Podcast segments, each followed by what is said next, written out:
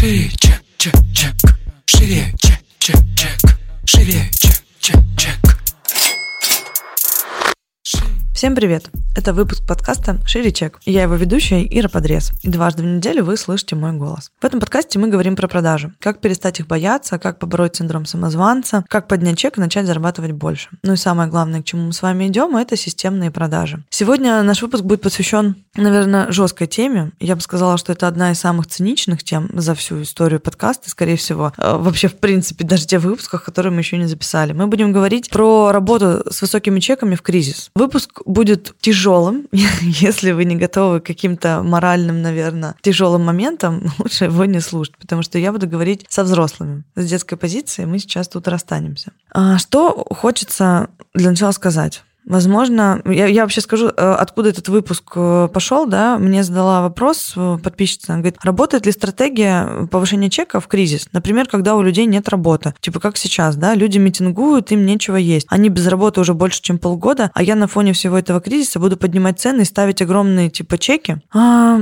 что мне хочется здесь сказать? Во-первых, если мы будем анализировать вообще, как сказать, политические ситуации, да, экономические ситуации, кризис есть практически все время. И сейчас он просто в большом масштабе, в таком мировом, да, когда мы в рамках пандемии это все видим, но кризис никуда не уходил. У нас до этого был, ну, вот только на моей памяти, да, там три кризиса крупных. Этого у нас были там 90-е годы и так далее. Мы просто из одного кризиса переходим в другой. В тот момент, когда вы начинаете застревать в истории, а сейчас у людей кризис, ну, вы здесь вредите только сами э, себе. Что вообще хочется, э, как сказать, отметить? Что нестабильная обстановка в мире, да, она э, была, есть и будет. К сожалению, это не вашего калибра вообще проблема, и вы ее не можете решить. Эту проблему должны решать главы государств. К сожалению, они не могут ее урегулировать. Не знаю, по каким причинам и почему так происходит, но факт остается фактом. Я не очень понимаю вот этой позиции, что люди, а, да, там сейчас а, митингуют, у них там нет работы. Там люди голодают. Окей,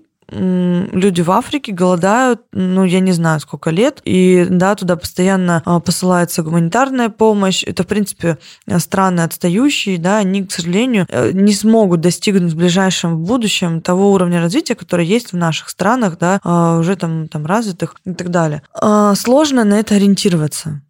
Вот здесь такой момент, с одной стороны, кто-то сейчас скажет, «Э, Ир, ты бездушная тварь, да, люди голодают, а ты тут, значит, про деньги. Я сторонник того, что если кто-то может стать счастливым, он должен им стать. И если к к этим митингующим, голодающим людям присоединится еще одна голодающая семья, которая очень жалко всех остальных, счастье от этого никому не прибавится. При этом, если ну, вы сможете стать счастливыми и поднять доход своей семьи, э, то на одну счастливую семью станет больше. Я за то, чтобы в, при любой ситуации на одну счастливую семью всегда становилось больше. Кризис, если мы говорим с точки зрения бизнеса, э, кризис это всегда время возможностей. В кризис всегда кто-то богатеет. И богатеет очень сильно. Момент сочувствия и сострадание к другим людям, он, конечно, как сказать, ну, у любого, наверное, нормального человека, да, у которого есть душа, конечно, мы все сопереживаем этому, и э, мы не можем э, на это просто закрывать, ну, условно, глаза. С другой точки зрения, ну, объективно, как вы можете помочь в этой ситуации? Вы можете тоже не работать. Встать с ними рядом, сказать, ребят, я вам сочувствую, вы остались без работы, я тоже не буду работать. Нет, у вас есть своя семья, у вас есть свои заботы, у вас есть свои цели, желания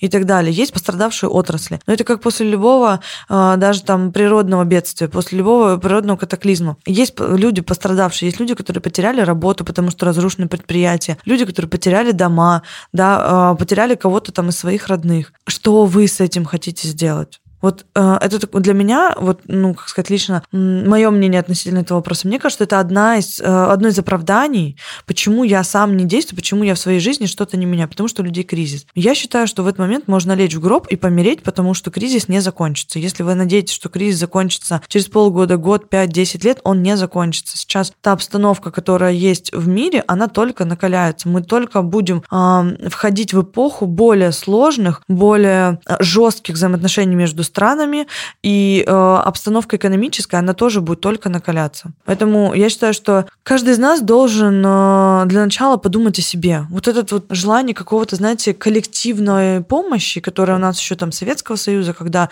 я не за себя, я за коллектив спрашиваю, да, вот эта вот история все время спрашивать за коллектив. Она, с одной стороны, классная, с другой стороны, в новых реалиях всем насрать на вас. Вот если вы о себе не заботитесь, то остальным до жопы. И поверьте, что люди, которые сейчас митингуют, э, им дадут работу, а вы останетесь на улице, им тоже будет насрать. Поэтому, ну, каждый заботится о себе в силу своих возможностей, в силу своих каких-то подготовленной какой-то своей э, почвы. Поэтому, кроме того, я говорила, что в кризис это там время возможностей, да, и здесь действительно большое количество бизнесов очень сильно вырастает в оборотах, и у нас, у наших коллег э, во время пандемии, в самые острые моменты э, были, наоборот, взлеты с точки зрения роста. Кто-то из нас вышел на стабильные обороты там свыше миллиона и продолжает выходить. Кто-то из нас увеличился кратно. И это про то, что деньги у людей есть. Это исключительно ваша установка, что сейчас кризис и денег у людей нету. Деньги есть, а они просто не у всех слоев населения, но так всегда было. Никогда не было такого, что у, у всех людей были деньги в равном количестве. Нет. Они просто при разных формах правления, при разных экономических ситуациях, при разных политических ситуациях, они всегда распределялись а, между определенным там слоем населения, а остальные все равно оставались в той или иной э, ну, там, негативной экономической ситуации. И кто-то из нее выходит, да, берет ответственность на себя и начинает развиваться, а кто-то продолжает э, в этой ситуации оставаться. И да, здесь можно сказать, Ира, ну не каждого же есть возможность это делать. Если честно, я так заебалась э, это слушать, что вот, ну, мне кажется, что надо уже повзрослеть и начать отвечать только за себя. За себя, за свою семью, за свою жизнь. Как вы ее хотите прожить, а как вы хотите в этой жизни развиваться и э, что вы хотите оставлять после себя. Если вы хотите провести свою жизнь в сочувствии с другими людьми, что они потеряли работу, окей, это тоже имеет место быть, это ваш выбор. А если же вы понимаете, что вне зависимости от этих обстоятельств вам все равно нужно продолжать расти, работать и кормить свою семью, принимайте другую сторону и работайте дальше во благо своей семьи. Чек, чек, чек. Живее если заканчивать с такой, знаете, философской подоплекой, то я бы сказала так, что в кризис нужно всегда удваивать свои усилия, которые вы там используете в обычное время. Потому что кризис — это история не про схлопывание маркетинга, не про схлопывание продаж. Это, наоборот, про то, что вы налегаете на это. Вы увеличиваете бюджеты на маркетинг, вы начинаете работать больше с продажами, вы начинаете больше делать исходящего потока, чтобы вас узнали. А вы суетесь туда, куда раньше не сувались, опять же, чтобы о вас больше говорили. Вы ищете новые возможности для выхода там в новые сферы рынка. Потому что, по сути, а, кризис — это история про то, что а, нам нужно приложить больше усилий, да, чтобы получить тот же самый результат, который мы получали раньше. Но при этом, если вы умеете выстаивать в кризис и умеете правильно распределять ресурсы своих проектов, ресурсы своей компании, то а, вы можете рассчитывать на стабильное будущее всегда при любых э, экономических и политических ситуациях, которые в любом случае будут э, и каждый год повторяться, ужесточаться и так далее. Поэтому подумайте вот в этом ключе, как вы можете усилить сейчас свой проект, как вы можете усилить сейчас а, то направление, в котором вы развиваетесь, где вы можете еще взять клиентов, как вы можете достучаться до тех, у кого нет проблем сейчас с деньгами, а они наоборот растут. Просто посмотрите на то, с кем вы работаете. Возможно, вам есть смысл сменить целевой сегмент, потому что сейчас большое количество людей, у которых как все было хорошо, так и хорошо, а у некоторых даже стало еще лучше. Вы можете к ним присоединиться. Шире.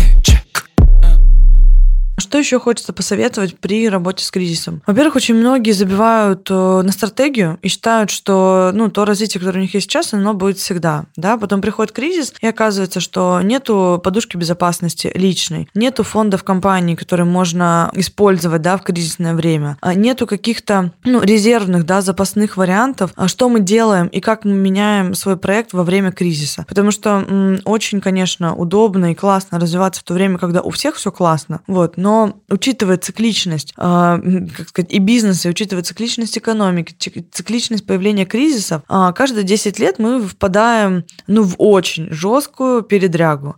И надо либо тогда менять проекты каждые там 5-7 лет, да, чтобы не, не встревать в эту жопу, и заранее к этому готовиться, либо иметь всегда какие-то антикризисные меры, ну или как минимум подушку безопасности, потому что та ситуация, которую мы сейчас видим, это история про то, что мы не умеем правильно планировать свои э, финансы. А, живем одним днем, да, получили зарплату, потратили зарплату и ждем следующей зарплаты. Нету фондов, которые могут э, обеспечить нам жизнь там, в течение полгода-года. По сути, при любом финансовом планировании вам любой финансовый консультант личный, да, скажет о том, что вам надо было с каждой зарплаты условно откладывать деньги для того, чтобы у вас была подушка безопасности э, там, и жизни, да, минимум на полгода, опять же, вот такой кризисной ситуации. Но, как говорится, мы все какие-то моменты начинаем осознавать, когда петух в жопу клюнет уже. Вот, поэтому история на, на подумать, да, что антикризисные стратегии, кризисные меры все, а, подстраховки, это не так, э, это не просто так было придумано всеми там экономическими деятелями, финансовыми и так далее. Это сделано потому, что в, этой, в этих ситуациях уже оказывались все не раз. Поэтому учитесь финансовому планированию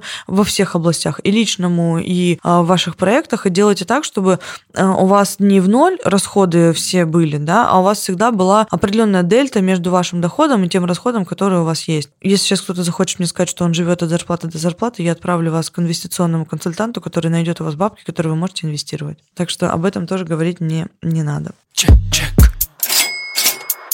Ну что, вот такой довольно жесткий выпуск. Я надеюсь, что тут как бы получилось у нас без обид, но вопрос, правда, который тоже задают часто, а как же так, а как мне быть, а, да, что я не могу там продавать в кризис дорого. Все вы можете, это ваша э, исключительно какая-то очередная отговорка, не кризис, так у вас еще что-нибудь будет там, почему вы не повышаете чеки. Позаботьтесь о тебе, подумайте о себе, и я думаю, что в вашей жизни все наладится. А на этом наш выпуск подошел к концу. Отдельно хотела сказать спасибо вот за ваши отметки в сторис. Это очень приятно. На самом деле я даже удивлена, что их так много. И вы слушаете подкасты, отмечаете меня каждый день, еще и по несколько раз в день. Это очень круто. Продолжайте в том же духе.